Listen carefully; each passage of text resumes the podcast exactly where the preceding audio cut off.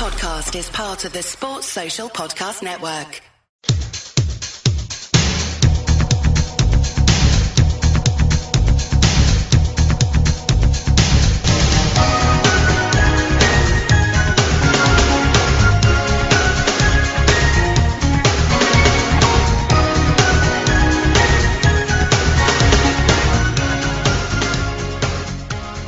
Welcome back to another episode of the AI Writers Podcast.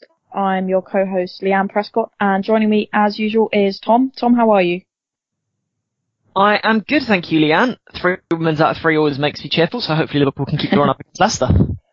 Yeah, definitely, and obviously we're we're doing this off the back of the Champions League and Carabao Cup draw, so Liverpool are in the thick of it at the moment. Um, Chelsea in the Carabao Cup, which no one really seems to care about, which is is a, a story in itself. Um, and then the Champions League with Napoli, um, oh, I'm trying to think, PSG and, and Red Star Belgrade. So very, very interesting draw there. But today we've got two brilliant guests on, um, in Hamza. Hamza, how are you?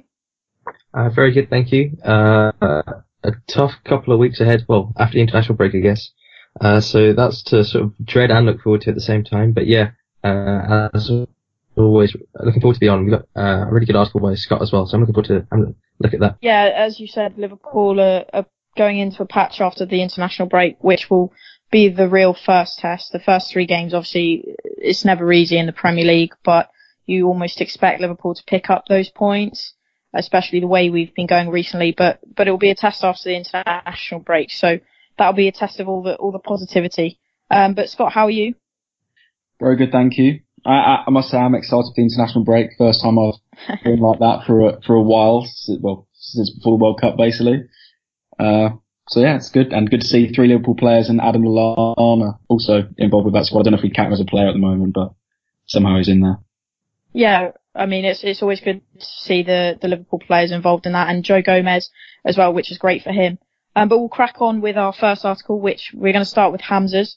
Um, it it got a bit of stick, probably just because of the title, because it's actually a very, very good article in itself, and I hope people did bother to read it and not just send in their Twitter backlash about how could you possibly think Virgil van Dijk is overrated.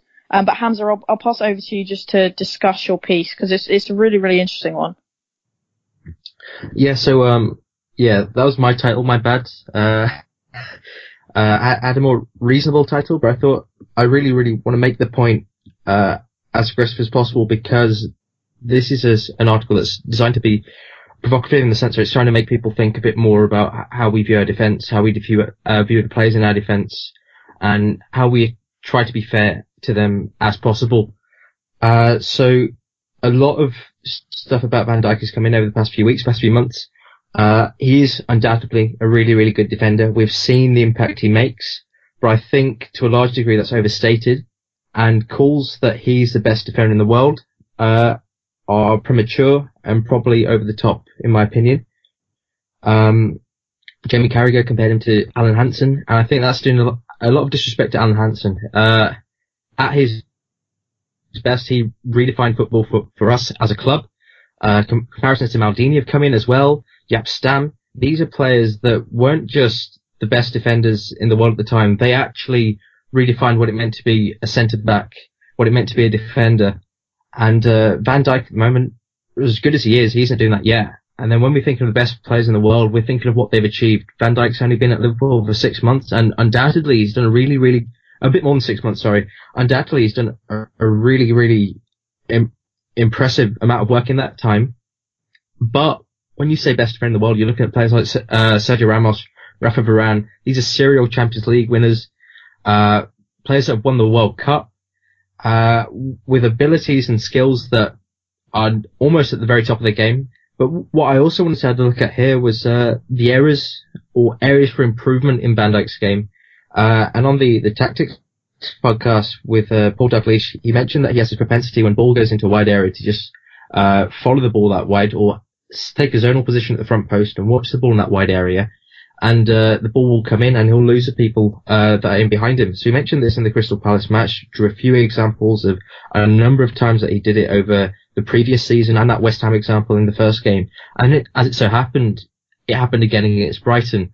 Uh, I think Pascal Gross running behind with around five minutes to go, and got the header which Alisson saved. The issue is though that, in my opinion, is that if another de- defender did that, be it Dejan Lovren, uh, and on, on a different day Alisson doesn't save that, Dejan Lovren's going to get loads of stick, even if Alisson does save it, uh, because that's the way Liverpool play. You have those one mo- moment where you need to defend as a defend as a Liverpool defender uh, in the whole game, and that's what counts. It's not about uh, the 85 minutes that you're on the ball. It's about those five minutes where you're under pressure. Uh, and I think those are, there's an area in which Van Dijk needs to improve. And we should, if he makes an error, we shouldn't be going around, oh yeah, he's still the best defender in the world. We should be fair to him because we sh- we're fair to other players and we give other players stick. And also, I think it's a disservice done to the rest of the players in the team that have come in. Take Andy Robertson uh, in from that first game in December, who has been absolutely fantastic, super consistent. And I don't think I can put a single goal that we've conceded uh, down to a personal error by him. I'm just trying to think, but none spring to mind. Uh, Trent Alexander-Arnold, superb. Gomez has come in, played really well. Dejan Lovren, when he came in, uh, when, when he's been playing, he in that second half of the season, especially, he was really, really good. And I think we should give credit to those players. But even then, the only person that said Dejan Lovren was the best defender in the world was him. Uh, and most of us laughed at that. So I think saying the same for Van Dijk, who's played half a season less than Lovren did at Liverpool last season, I think is uh, a bit silly, really. I just think we should try and have a bit more perspective on this and be fair to him, fair to the rest of the team, and, and be honest, really. Yeah, as I said before, I think it's a really interesting um, article and a really interesting take. We'll start off with with the beginning, obviously, of the of the piece. It's quite a long form, and then we'll go on to maybe the the different aspects of sort of disagreeing with Hamza in, in some ways. But you you mentioned the figures uh, uh, in the article about how Liverpool were improving irrespective of Van Dijk after that um, demolition job, um, that defeat to Spurs, and how we've actually been the best defence in the league. Um, you know, our record is good. It had been improving. The players were, were gelling more. Uh, there seemed to be a bit more communication, a little bit more leadership. Liverpool's back five were doing well. And uh, as you mentioned, it was all down to not just that back four, but the pressing, the defensive contribution of the midfielders, of players like Bobby Firmino and Salah. Um, and then you've obviously got, got Andy Robertson who's come into the team and, and his form has been so good that that's a, that's a contributing factor and, and Trent on the other side as well. So I, I guess Scott, Scott, what's your take on that? Because it is interesting. Liverpool were improving, but does that maybe is that something that deflects from Van Dijk, or is it something that just happens over the course of the season when you suffer a big defeat and and therefore the manager has those rousing words saying, "Come on, guys, get back on the training pitch, focus on this communication, focus on this aspect of of I don't know the set pieces, the corners, and through that practice, through the course of the season, you develop and you understand the players you're with more, and and because Robertson was so good down the left hand side, that that benefited everyone.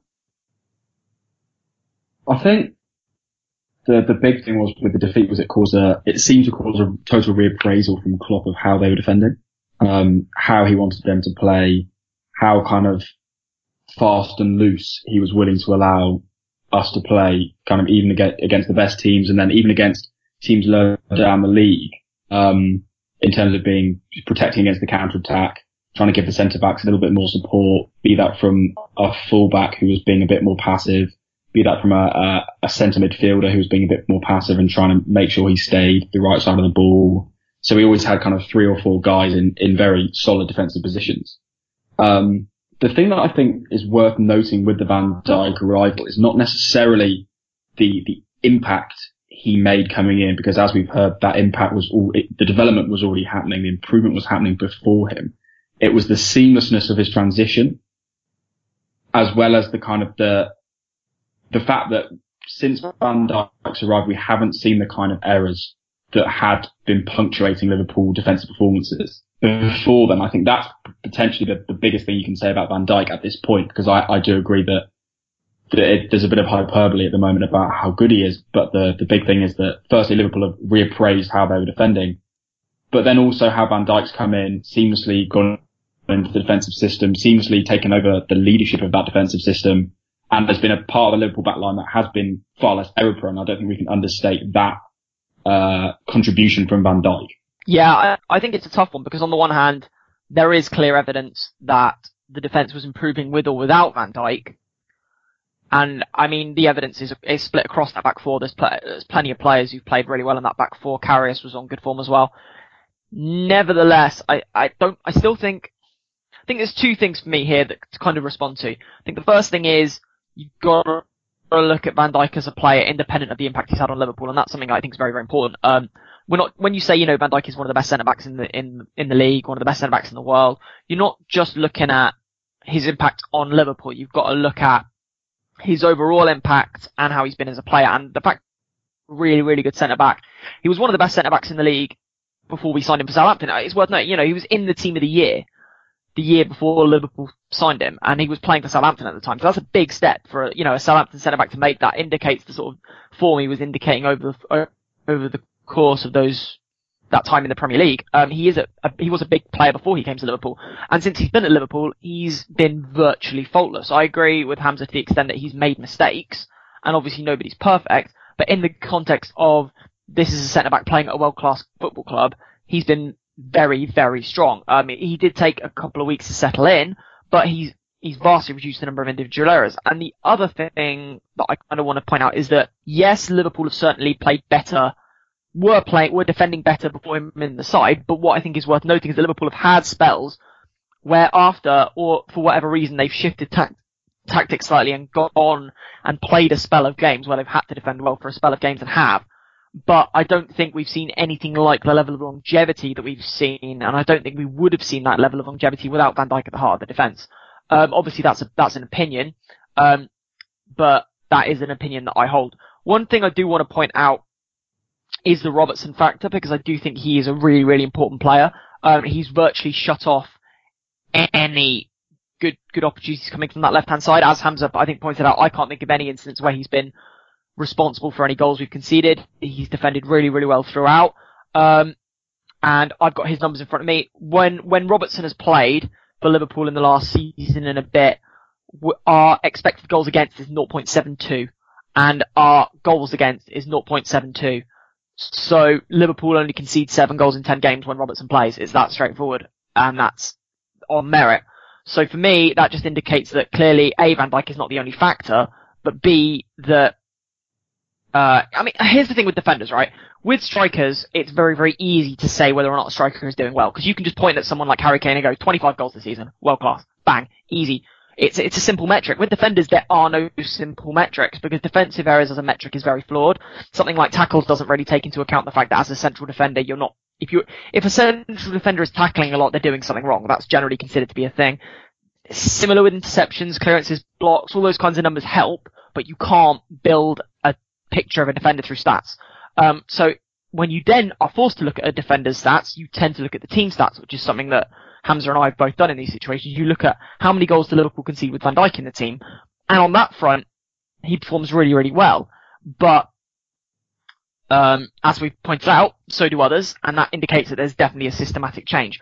What I would say is that with Van Dijk, I, I agree. We, he does produce less errors. He's a he's a much less error-prone defender in a system that encourages error players being error-prone, and I don't think that's changed massively. I do think the system still does tend towards individual errors, and I think Van Dijk's done really well to cut that out.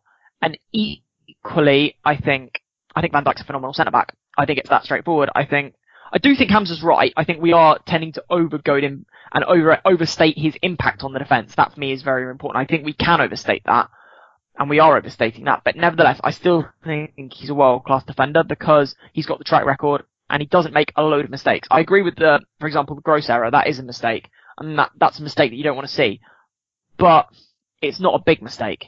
It's a small mistake that I think is maybe not even completely attributable to him. Uh, um, so for me, yeah, I think it's a bit of both ways. I do agree with Hamza that he's not necessarily as good as people are making him out to be. But equally, I think he's had a storming start to the season. He doesn't make many errors. He's had a huge impact on this side. Um, and I do think he deserves a lot of credit for that either way. Hamza, I'll, I'll get you to come in here just to respond. And I know obviously the article has a lot of statistics on Van Dijk and Liverpool without Van Dijk and with Van Dijk. So do you want to talk us through that and any responses you have to, to what Tom and Scott have said there? Uh, yeah, so the point Tom makes about individual errors is, is really important. So even that Spurs match, which is hailed as like a turning point, um, the first goal was a Dejan Lovren error. The second goal was a Dejan Lovren, Lovren individual error again. And the third or fourth goal was also a goalkeeping error. I can't remember the other one, but I'm pretty sure it was also another defensive error by an individual.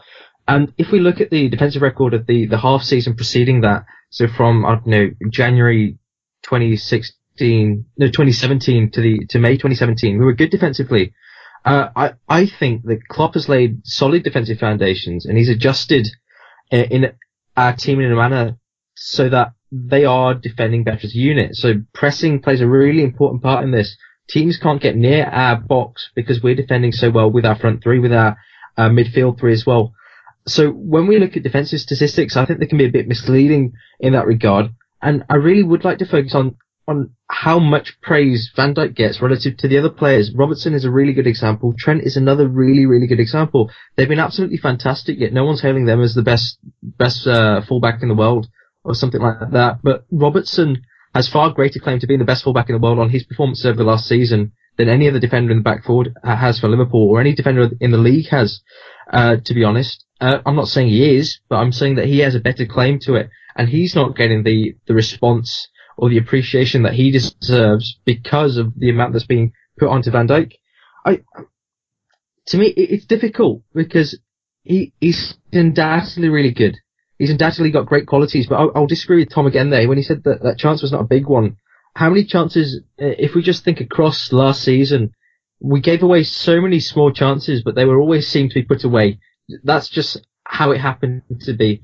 Uh, maybe because we didn't have a fantastic goalkeeper, uh, as a fantastic goalkeeper as we do this season, or, or that's just the quality of the finishing that we are facing. But it always seems to happen that Liverpool might not give it, give away a single chance in a game, but when we do give away that one chance, they're put away. And Van Dijk has, has been one of those players that is still giving away some chances. And defending is very much about chances that don't happen. Like Tom said, we can't judge, uh, in terms of interceptions, tackles, and so on. It's about, uh, reducing the amount of chances by preemptively uh, positioning yourself or positioning your, your teammates in a way that, that something doesn't happen. So if there's a ball coming into the box and there's a, there's two men free, you've got to position yourself in a manner that's going to be able to get the ball away. Uh, and maybe it won't come up on your clearances or it may, won't come up on your interceptions. Uh, but in doing that, you've dis- disincentivized the, the person that was going to cross the ball in from crossing it in. You've stopped that from happening. And that's what defending's about. Uh, and I think Van Dijk has a number of those qualities which he, he's used so far, but he's not perfect yet. Uh, he has the ability to be really, really good, but it's about judging him and being fair because we're really, really tough on players like Moreno. We're really, really tough on players like Lovren. We're tough on Henderson. Uh, but Van Dijk gets away with it because he's the fan favourite. Karius got absolutely slaughtered when he made mistakes. I know that they're, they're in uh, high pressure situations, but even those uh, in the season before where they uh, they weren't really big games. Uh, but just because even ones that he didn't get away with, oh that, that he did get away with when uh, maybe Lovren uh, slips up, let a play, lets a player through, uh, he'll he'll get in trouble for that. People will uh, have a go at him you'll see the analysis from pundits saying he's not good enough if he's making a mistake and even if it isn't punished. But Van Dijk seems to be getting away with that. And that's what I just really like to come back to. Do you, do you think that's maybe, I agree with your, your idea that, um, you know, some, players are getting more plaudits than others, such as Van Dijk, and I do agree, you know, Gary Neville, who is perennially critical of every player who graces the, graces the Anfield turf, he's even come out and said, Van Dijk is a monster like Jaap Stam. But but don't you think it's it's maybe potentially a case of Liverpool have had some really poor centre backs over the years, really poor defensive record, and and we're in such a good shape now that people are, are believing Liverpool are really in a title race or could be. And so when you've got a player like Van Dijk, okay, he made a mistake against Brighton or, or a potential mistake there that could have cost us a goal, as you've highlighted in your article, and he, uh, he may make a couple over the course of the season, but because he, he's such an improvement on what we had, that people are therefore so quick to praise him and so quick to laud all this on him, because from what Liverpool were to what they are now is pretty unrecognisable, and, and we've said that okay, it's not all down to Virgil van Dijk, but when you've got a player who comes in and who, exudes that authority and is so communicative at the heart of the defence, that's got to be a big factor. And, and for me, I, I love Van Dijk. I do, I do get where you're coming from in terms of the, the plaudits being maybe a little bit OTT, but I think when, even when we're talking about how good other people have been, sometimes you've got to look at it and say, actually, Van Dijk is potentially the glue here he's come in and, and last season in that Champions League running, he really improved Dejan Lovren, who looked a, a, different player because he was able to really bring his game back to the basics, like his Southampton days with Jose Fonte, who was the dominant centre back, if you like, and, and Dejan Lovren was therefore able to feel less pressure. He wasn't the, the main guy in, in defence, and we've seen that. And then this year with, with Joe Gomez coming in, who was criticised a lot last season for misreading the flight of the ball against the likes of Man City um, and, and Leroy Sané. And now he's come in, he's settled really well. And okay, that's that's partly down to the players and their improvement, but I think Van Dijk is a huge factor in that and the way he would talk to them and, and really reassure them and, and that sort of calmness and communication has to be a big overall glue into this this improving defensive picture. But I, I know um, I know Tom wants to jump in here and then and then we'll get Scott's view on on things that have been said. Um, yeah, um, I have a couple of things I wanted to say. The first thing is that I, I, well, I'll start with the ones I disagree with Hamza on. Um, first of all, I think, I don't think it's necessarily fair to compare Van Dijk with the likes of Lovren and Moreno because it's not just the fact that he makes errors, it's the quantity of the errors he makes and the types of errors that he makes. Because I think in terms of quantity, we've seen a lot over the last few years that Dejan Lovren, I think, gets a bit of an unfair rap based on his performances for the last 12 months.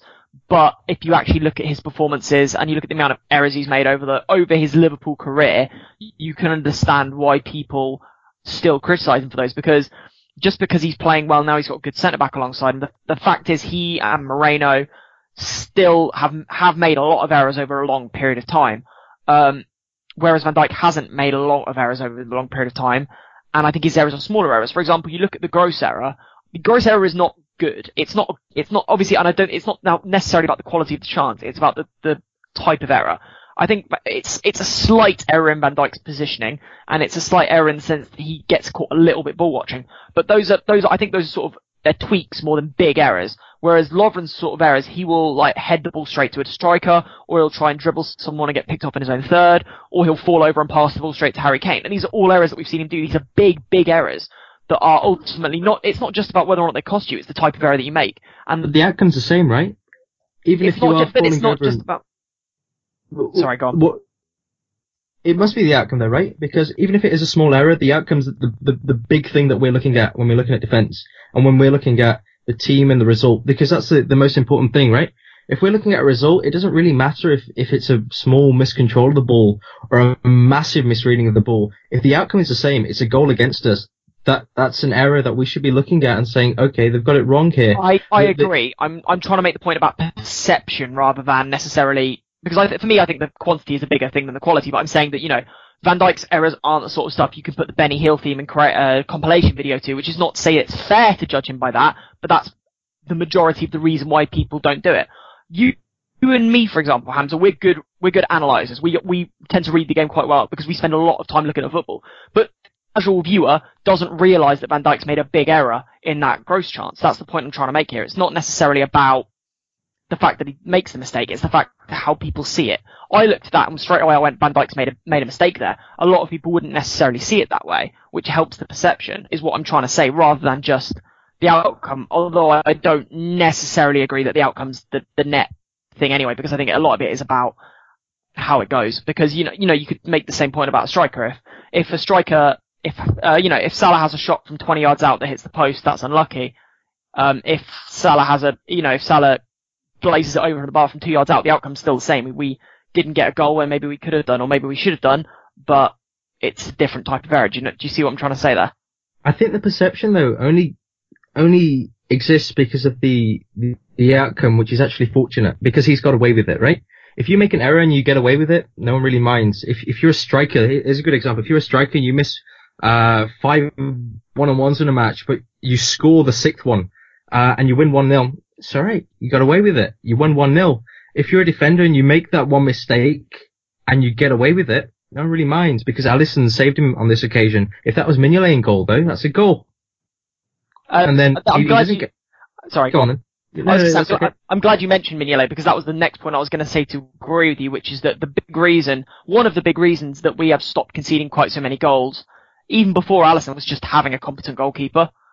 Like that, that's one of the big changes I think maybe because I think I think well, ooh, here we go. Um, so with Karius, I think he didn't maybe get the credit he deserved. Well, maybe not the credit he deserved. That's probably unfair, but people didn't rec- people didn't necessarily attribute the fact that we were improving to Karius because Karius wasn't a world class goalkeeper.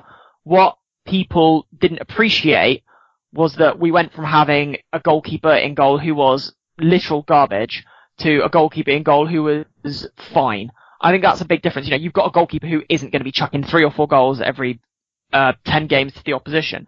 With Mignolet in goal, we just had someone who was always, always going to give the opposition two chances.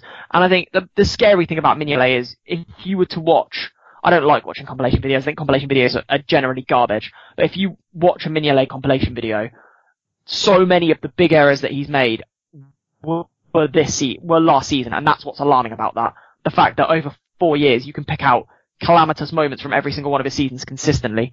Um, as with Karius, it's really just the Champions League final. There are other moments where you could necessarily say he got a bit lucky, but the Champions League final is the only one where he really, really messed up.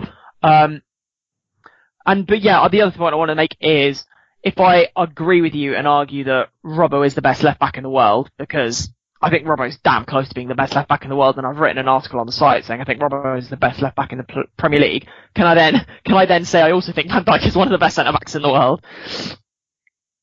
I, yeah, it's that's all right to say. Uh, but I think we've seen more. sorry, the corner. We've seen more. We've seen more of Robertson. Uh, we've seen a full season of Robertson. Uh, actually, no, sorry, I'm wrong. We've we've only seen a month more Robertson. You know what? Yeah. We've uh, seen but 25, 25 Premier League games now. Robertson started with I- us. We've conceded 18 goals. I think uh, it's just about being fair, right? I think give if if you want to class world class as a player like Van Dijk and Robertson, okay, that's cool. But if you're saying that that suddenly means that they're as good as Rafa Varane, I disagree there. Uh, I'd say Rafa Varane is the best defender in the world at the moment, and comparing other players to him and saying that they're on his level is a step too far for me. But if you want to say that they're on that level of being able to push into that that that top five in the world bracket, uh, or uh, top two in the, the Premier League, yeah, that, that's a fair judgment to make on what we've seen. But then if you want to say Varane, or if you want to say Hansen, Maldini, Jaap Stam, Baresi, that's, that's, that's a bit silly, if I'm honest. And Right. that's the issue that I, that, that I have, and that's why I thought I'd, I'd make this point with the article that we're going over the top. If you want to say world class, pushing that, that, that bracket, yeah, that's fair enough. That, that's cool. But as soon as you go into these, these, these silly comparisons, that's where we've got to rein it in and say, come on, let's be realistic here. Let, let, let's give each player their fair dues. I do agree with you, though. I completely agree with you on that. Scott, what's what's your take on all this and, and Van Dijk and the hype as a whole? But also, do you consider him sort of the glue um, to our defensive improvement, even though what the picture was improving, getting a bit rosier post that Spurs um, defeat, or do you think you know, okay, we're overhyping him, he's still good, but actually, you know, as we've said, there's a lot of other factors. Van Dijk is only half the the piece of the pie.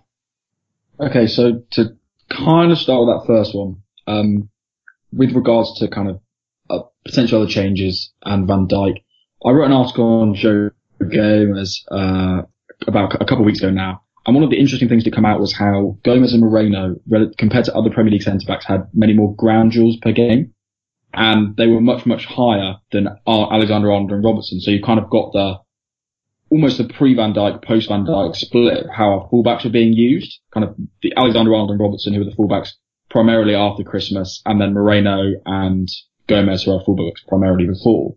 And the difference in ground duels, I think, is indicative of two things. Firstly, it's the team are defending better, so the fullbacks are probably less exposed.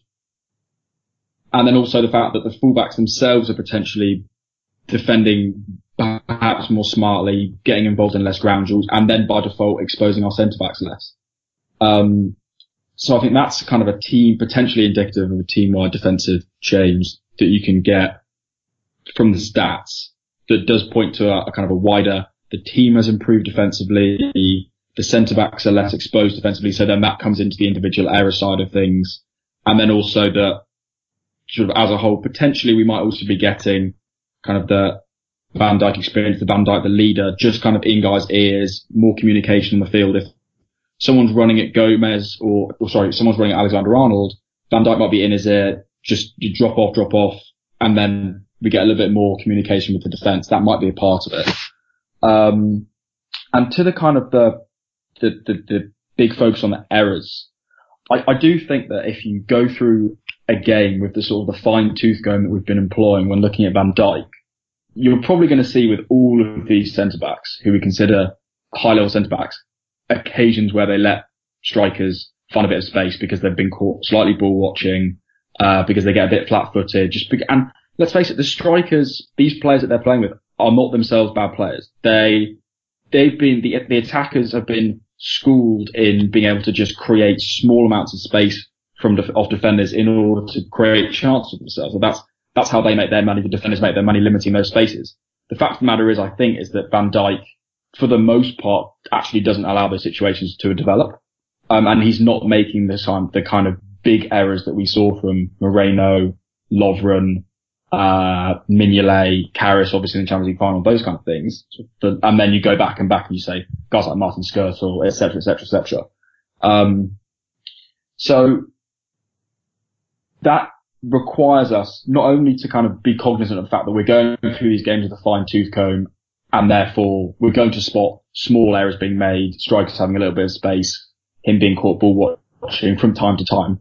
But it's also demands for us to kind of appreciate that you, we have to differentiate between not just the result and the, the end point of errors and actually the nature of the error itself. I think just from kind of a bit of my background writing and studying American football, there's some really good stat sites that do look to create that grading process. Like guys might have a bad play that has a good ending and they'll be graded negatively, or they might have a kind of a, a less bad play that doesn't really appear and have a slightly worse grade, or they'll have a really good play with a bad ending and that will still be positively graded. So I think the good, the thing that we need to try and achieve when we're looking at these errors is to be as objective as possible and say, look, he's let a guy come over his shoulder in the 95th minute of a game, so that's not what you want.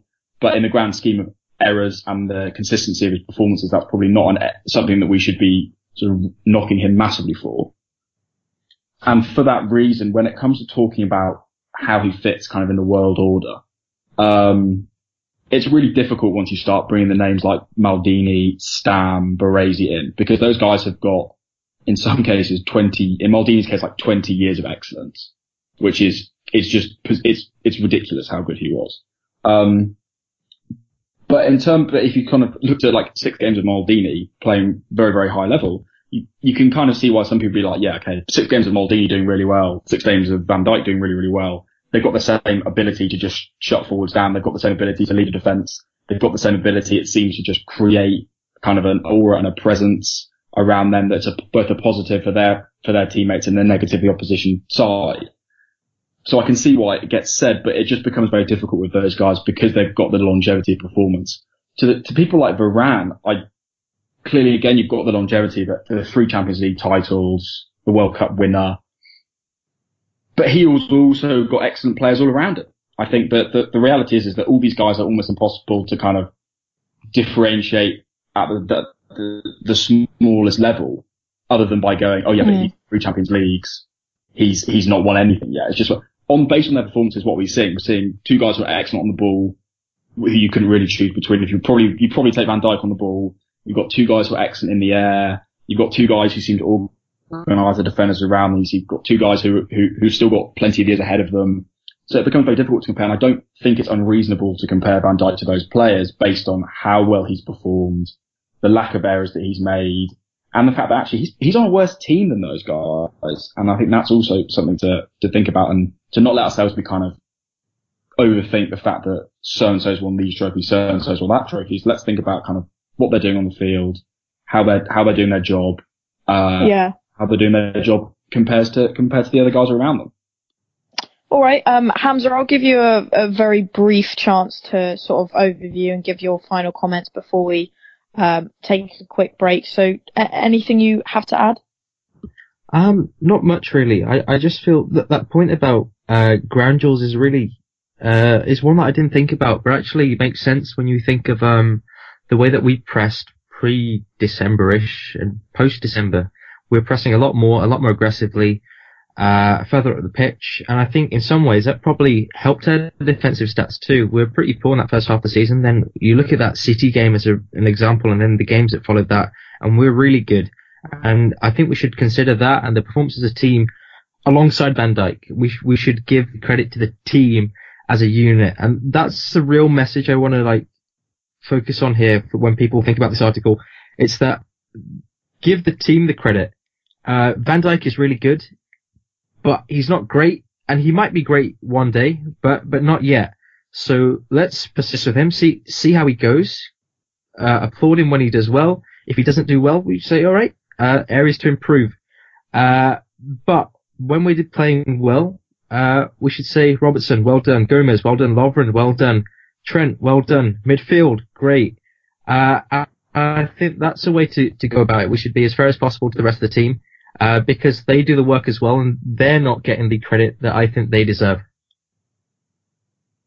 All right, we're going to take a quick break and then we'll be back with plenty more.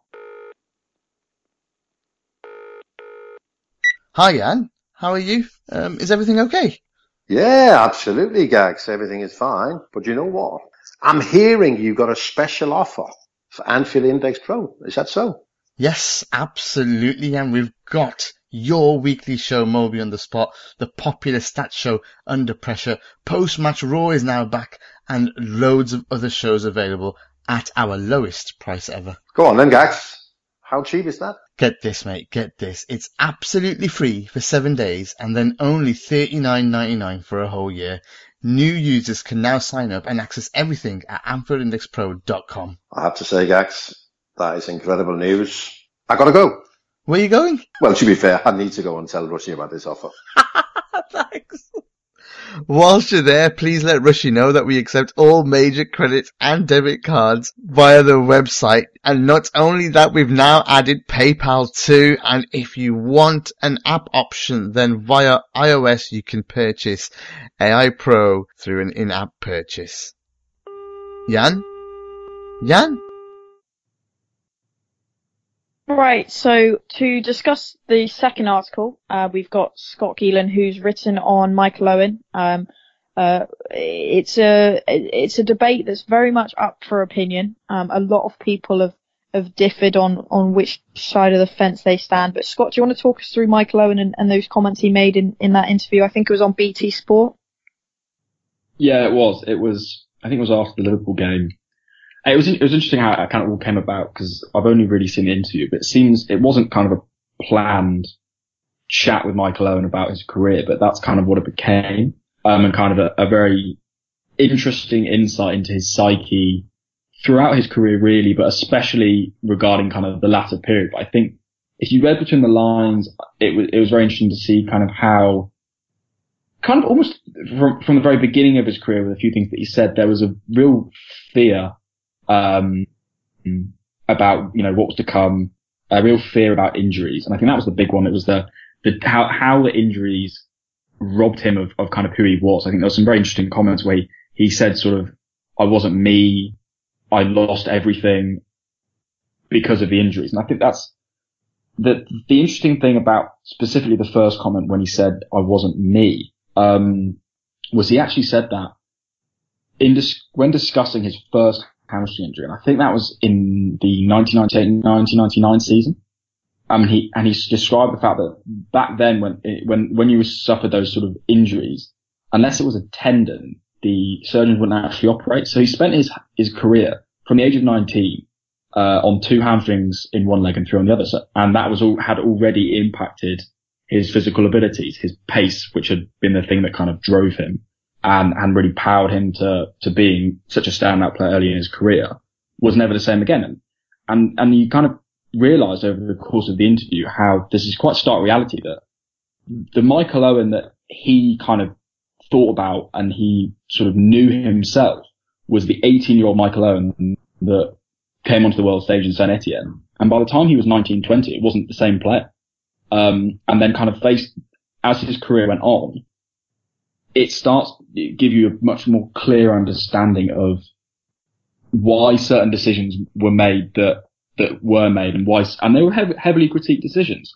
Uh, le- leaving Liverpool, for example, um, you kind of understood, well, well, f- the first thing is, is he, he, he seemed to be at his physical peak when he was 18 and 19, won the Ballon d'Or, uh, when he was, I think, 22.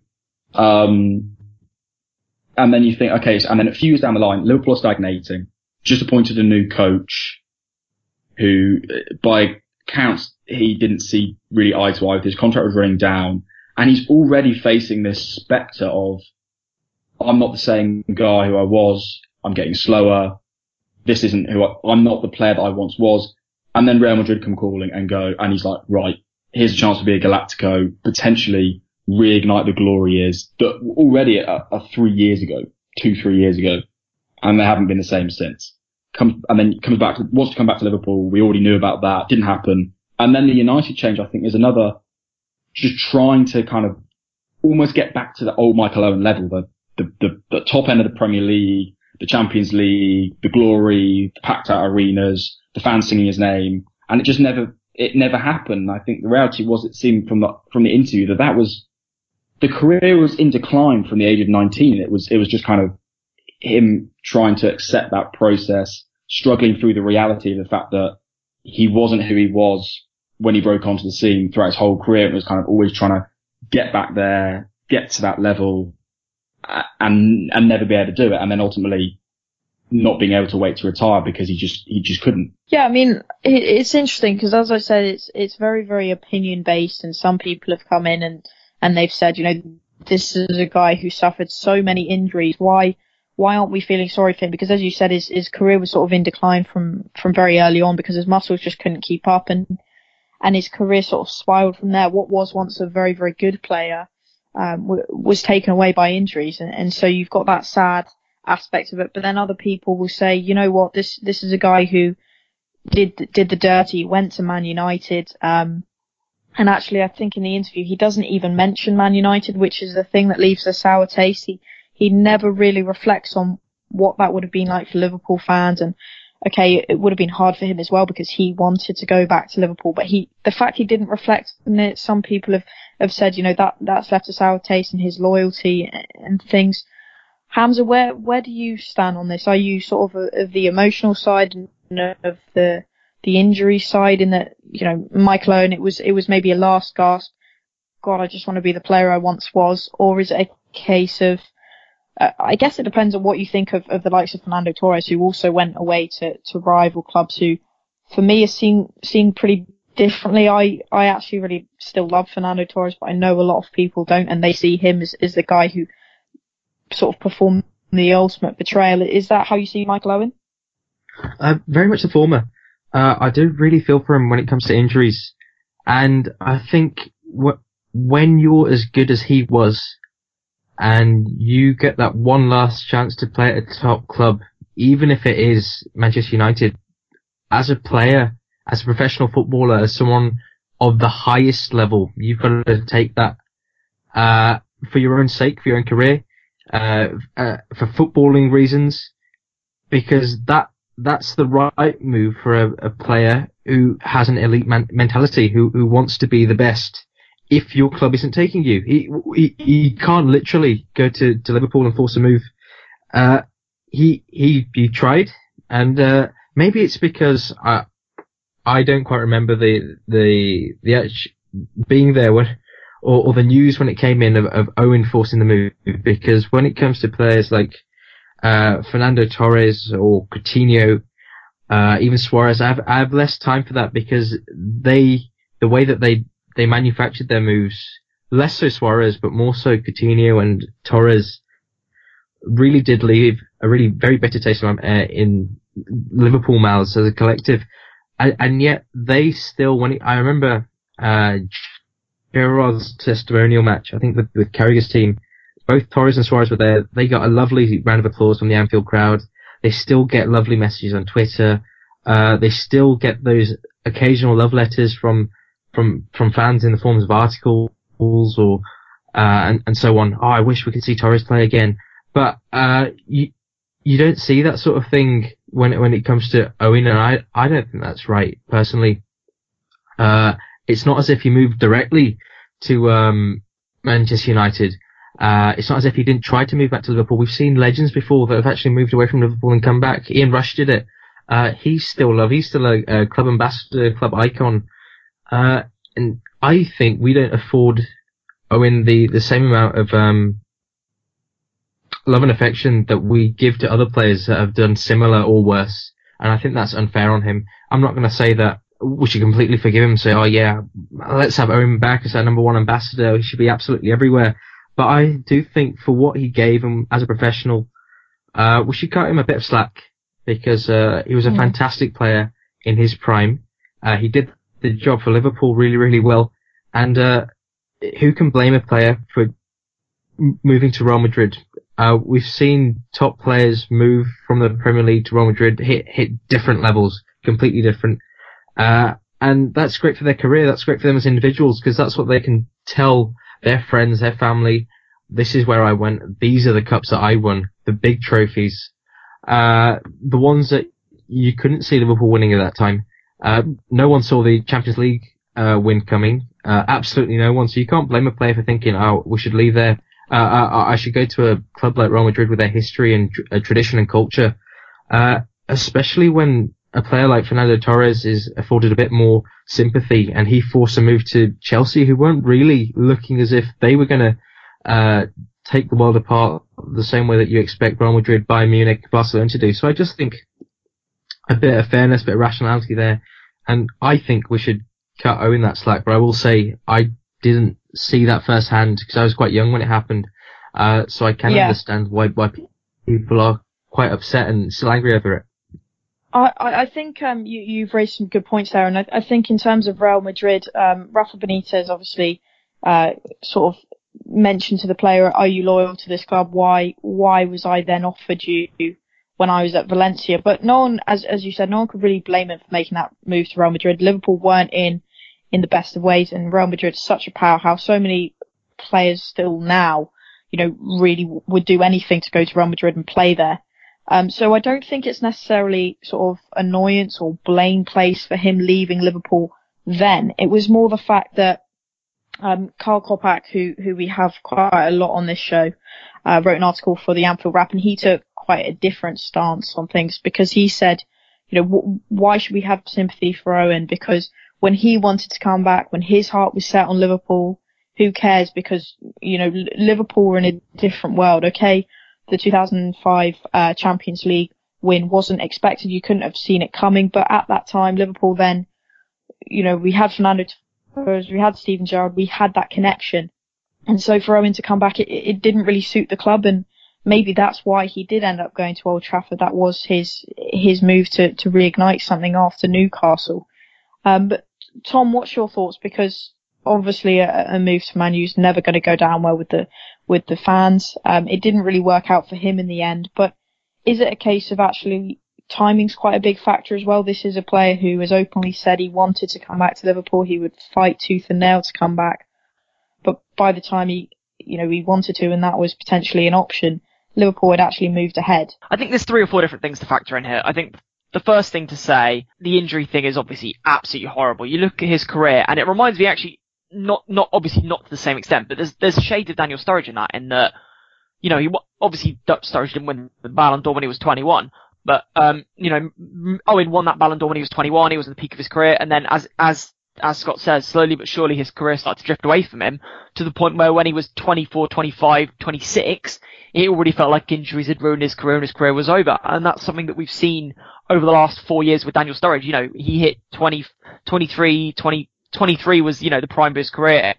And then 24, 25, 26, which, you know, should be approaching the prime of his career. Same with Owen, it felt like the end of his prime. And that's something that I think is obviously really, really sad and really upsetting.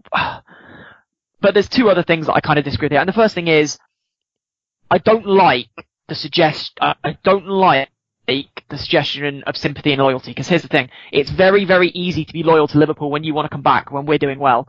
When you want to come back, you want to come back when we've won the Champions League. You want to be loyal when we won the Champions League. You want to be loyal when we've amassed a team good enough to win the title. That's when you want to be loyal, but you don't want to be loyal when we're suffering when we're not playing well, when we're not doing well. And that's understandable. Like that's not, and that's not something to necessarily be criticised for, but you can't then turn around and talk about how much you wanted to play for us and talk about loyalty when that's what you've done. I'm so, you know, Mhm. you can, you can say, you can say, you, you can say you don't blame him for doing it, but for him to turn around and talk about how much he loves the club, how much he hated leaving, how much he wants to come back, all this, you can't play the sympathy and the loyalty card when you messed us over to get a move out in the first place. I'm sorry, you can't do that. You can't, you know, if someone like, if someone like Coutinho in two years time turned around oh, I was desperate to come back to Liverpool, but they wouldn't buy me, you tell him to bugger off. If someone like, you know, if Sterling turns around in five years time and was like, oh, I was desperate to come back to Liverpool. No. Suarez, maybe, but even then, Suarez, even then, even then with the Suarez thing, you'd still be like, well, if you were that desperate to come back, you shouldn't have forced your way out in the first place. And that's what Owen did. He, what he did was akin to what Sterling did, was akin to what Coutinho did. It was basically messed, messed about the club, deliberately drove down his contract so we'd have to sell him for a meager price. Because, and I can understand how the injury thing affected his psyche, but that, that doesn't mean that what he did was any better. He, he, you know, he messed around the club to get what he wanted, and then has the, you know, has the stones to turn around and talk about loyalty. And the other thing is, um, his, uh, I'll, I'll talk about, well, I'll talk about the United thing in a second. Owen is interesting because he's sort of in that middle caliber between modern and sort of older football club, football players. You know, you, when you talk about Liverpool legends, you think of the likes of Fowler, Rush, Dalglish, you know, they're from a different time when football was different.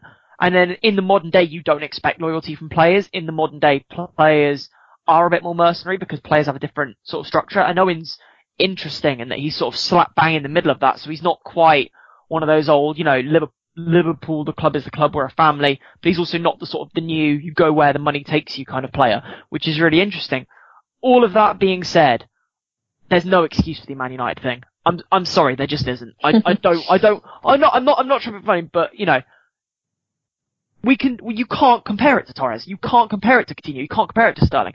Cause you can, it's not about going to another big club. It's not about going to a, a rival for trophies. It's about the fact that it's Liverpool and Man United. And Man United are the one club that you don't turn around and go and play for. Yeah. Right. You can say, you know, if Owen had gone to Chelsea, if Owen had got, you know, I don't blame Owen for going to Real Madrid. I have in my shirt, I have a Michael, I have a Michael Owen Real Madrid shirt in my wardrobe because I don't, you know, I don't hate him for going to Real Madrid. I don't hate Owen, period, for the record, but I don't, you know, I admired Owen when he was at Real Madrid. Owen was one of those players who I loved growing up. So for him to turn around and play for Man United is a stab in the back, is a stab in the back, it's a stab in the throat. It's, a, you know, if he understood Liverpool Football Club, if he understood what Liverpool Football Club was about, and if he understood what Liverpool Football Club stood for, he wouldn't play for Man United. For me, it, uh, you can understand why he did it, but you can also understand why he did it and lose that respect. You can understand it and you can appreciate it, but you can't feel the same way about someone after that. That's the thing. It's not necessarily about treating him objectively and treating him fairly, because Liverpool Football Club is more than that. And, you know, to play for Man United is just, for me, is just something that you can't get over. Whether or not he deserves to be treated. Yeah, yeah. Right. I mean, I, I think you've raised some some really good points there, and actually, you know, you've spoken about about the fact that okay, you weren't sort of annoyed at him for going to Real Madrid, but maybe it was the manner in which the contract round da- wound down. The move sort of only seemed to serve him because Liverpool weren't left with enough time to get someone in. Um, and yeah, and, and, and he didn't announce his intentions earlier. He was quite happy just to sit on it and, and wait. Um, Scott, what's what's your thoughts on that, and, and particularly uh, Manchester United, I guess, and you know, you, you say in the article, as Tom said there, you were a big, big fan of Michael Owen. You sort of grew up and you had the Umbro boots because Michael Owen had them. How did it feel when he went to Manu? And, and is there that grudge? Or, or you, I mean, your article, you seem to be pretty over it and, and not very you know, sort of. Tom described it as a, a stab in the throat, stab in the heart. You don't really seem to take that stance.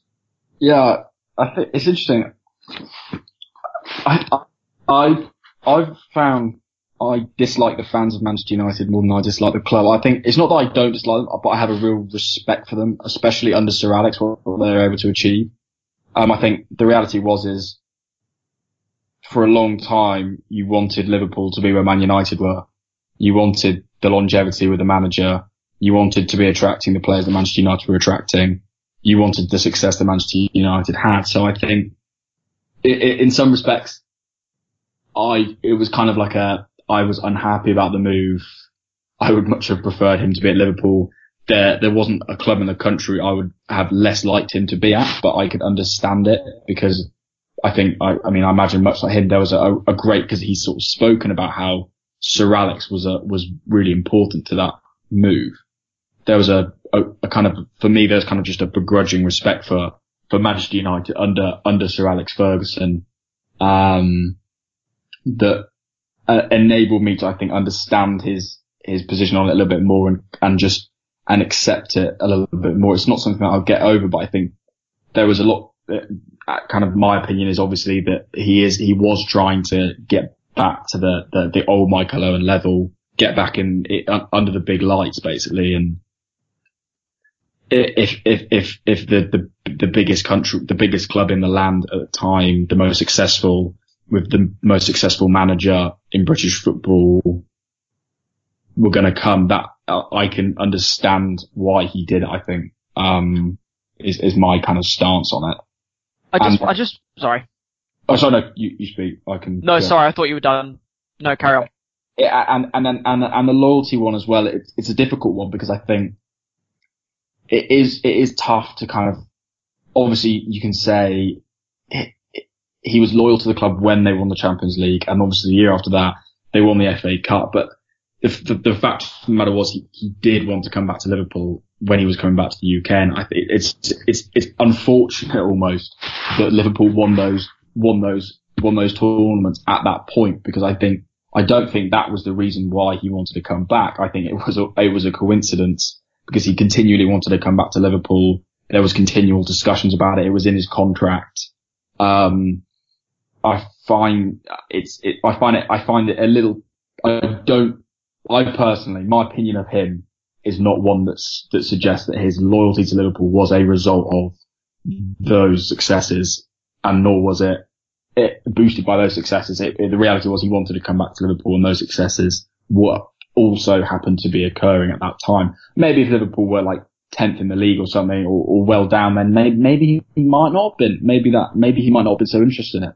But I think I find difficult that, the kind of the idea that the loyalty was, was just once the club were doing well. I think he, he'd, he was loyal beyond that sort of beyond beyond beyond just the titles. I think there was a genuine a genuine desire to come back and um return basically. But that yeah.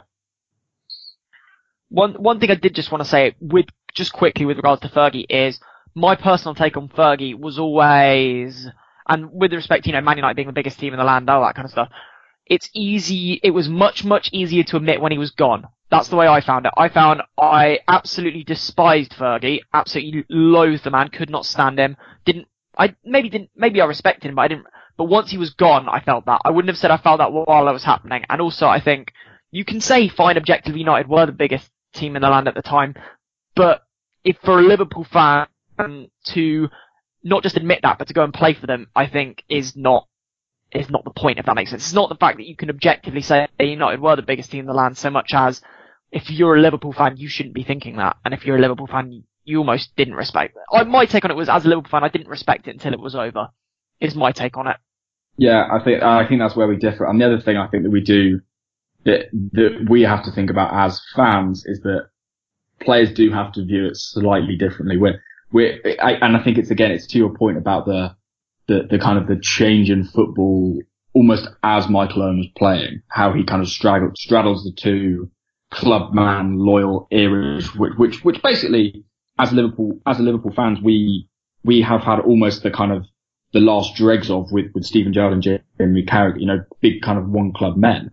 That there really haven't been any in, in English football since those guys retired and, and we were one of the last clubs to have those types of players. And I think it, so it is, it's difficult as a fan, I think, to criticize players for thinking a little bit more, in a little bit more of a business sense and a little bit more of a, a career achievement and attainment sense Um, because we ultimately, we're not in those shoes. We are fans and therefore our loyalty is much more fixed.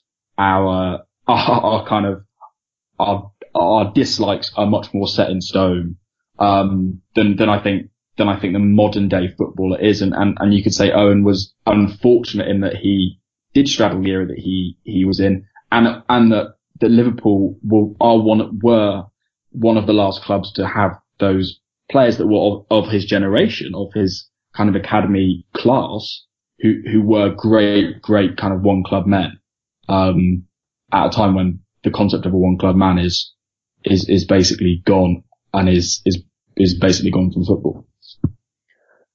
Hamzah, Yeah, we- what, what's your take on this before we before we round off? I largely agree with, with, with Scott. I mean, when you're a player of that ability, you, you definitely should not be playing at Newcastle as they were then. They were not good enough for him. He was a player that should have been winning Champions League and Premier League titles, or league titles wherever he was. And as a professional, he's, he's got to realise that. And I think the, the injuries only serve to, to emphasise that to him, that he has got to take his moment to, to win as many trophies or try and win as many trophies and, and have a legacy in the game, uh, as quickly and as much as he can before his body gave out on him. And I think, uh, as a professional, you, you, you've got to respect that. Uh, and I think as fans, we've got to say, all right, I, I don't like it, but if I was in the same position as well, uh, like, I, I'm not going to be a footballer, but I do a bit of coaching. Now, if I got a coaching offer, a job offer, I don't know, to, to help Jose Mourinho, I'd take it. I, I mean, uh, if, if you guys do a bit of work, uh, be it journalism, be it, be it, be it working where, wherever you do, if you got a job with one of these top clubs, we take it. That that is the right move. No matter how strident we are, Liverpool fans, we've got to admit that that's probably the right move, even if we don't like it. I'm not going to say I'm going to roll up to Manchester United working for, uh, for Jose Mourinho with a Man U flag uh, on on the back of my car window with a Man U scarf and Pogba on the back of my shirt. No, but as a professional, uh, that you've got to just take that into consideration. I think that's probably what we should say. But then again, this is a fan discussion, uh, and it's perfectly fine if you're a fan and you say Michael Owen, I don't want any of him. But to deny him his place in Liverpool history, uh, to say that he shouldn't be an ambassador, uh, I think is maybe a bit far because I think in the time that he was at Liverpool, he served us well, and he didn't he didn't disgrace the club in the way that he left. It wasn't like what Coutinho did, where he refused to play. Uh, he refused to play again, and then when offered uh, a contract for the re- for half of the season to play uh, on on loan for Liverpool and uh, and have him move to Barcelona, he said no, I want to move now. That that's the sort of behaviour you don't want to see. You don't want to see what Torres did, where he forced it through, uh, despite the manager wanting him to play with Suarez. Uh, that's not what you want to see. Uh, and the way that Owen has conducted himself in the years following on from his retirement, and even his years at Manchester United, he, he never really said anything about Liverpool. Uh, and in the time that he does talk about Liverpool, it, it's usually, uh, I, I can't say for all the times that he spoke, I haven't listened to him all the time, uh, it's usually praise and it's usually admiration, and I think, uh, we should cut him a bit of slack there. All right, um, we'll, we'll round off there. I think it, a lot of good points have been made in, in both the Van Dijk and the Owen discussion.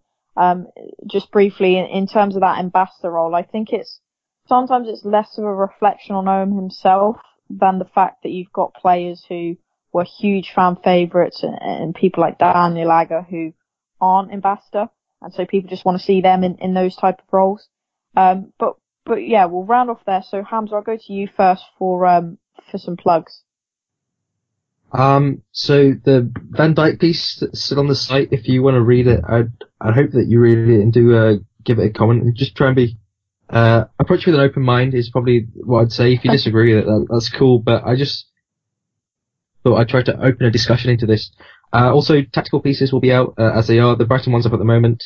The Leicester one will be up uh, after the game next week, and I'll be on. I hopefully should be on the the Tactics Weekly podcast. So tune into that.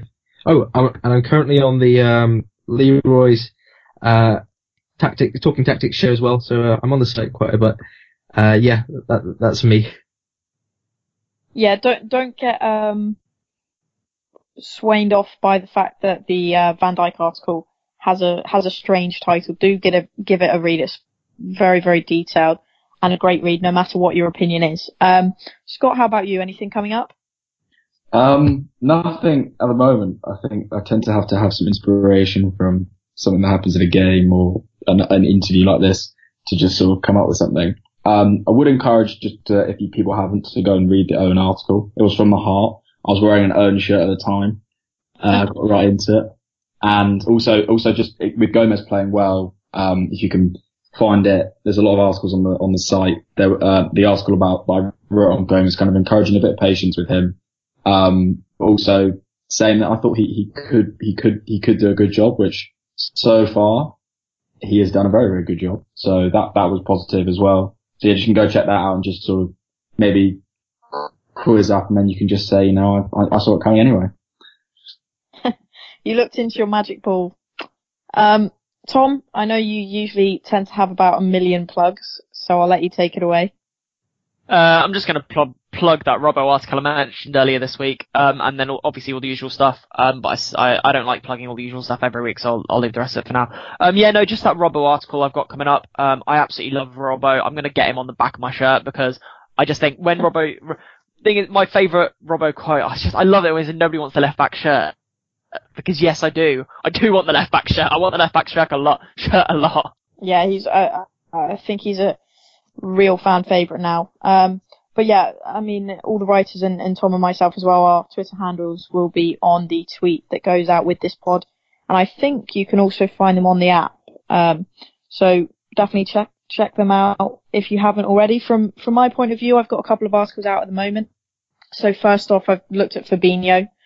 Um, Tom mentioned it in one of his articles the other week, um, about this idea and, and need for patience, but I thought I'd delve into it a little bit deeper, look at this plan of adaptation that we used for Oxlade-Chamberlain and Robertson himself, and how Klopp is doing the same thing with Fabinho, hopefully to the same effect. So if you haven't read that one, go check that out.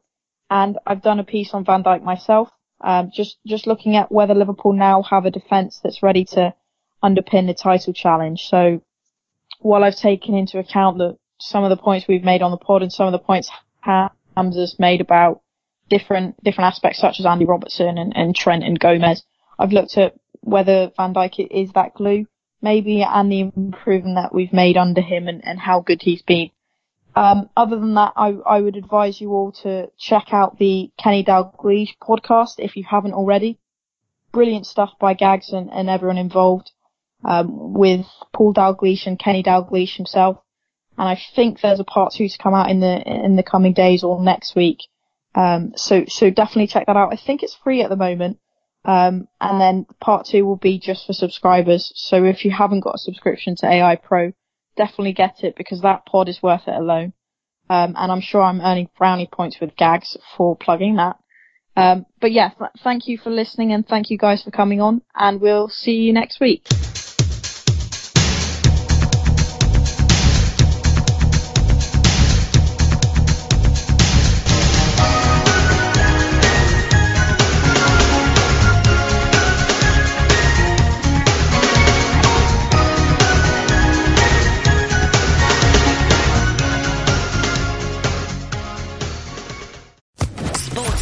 Podcast Network.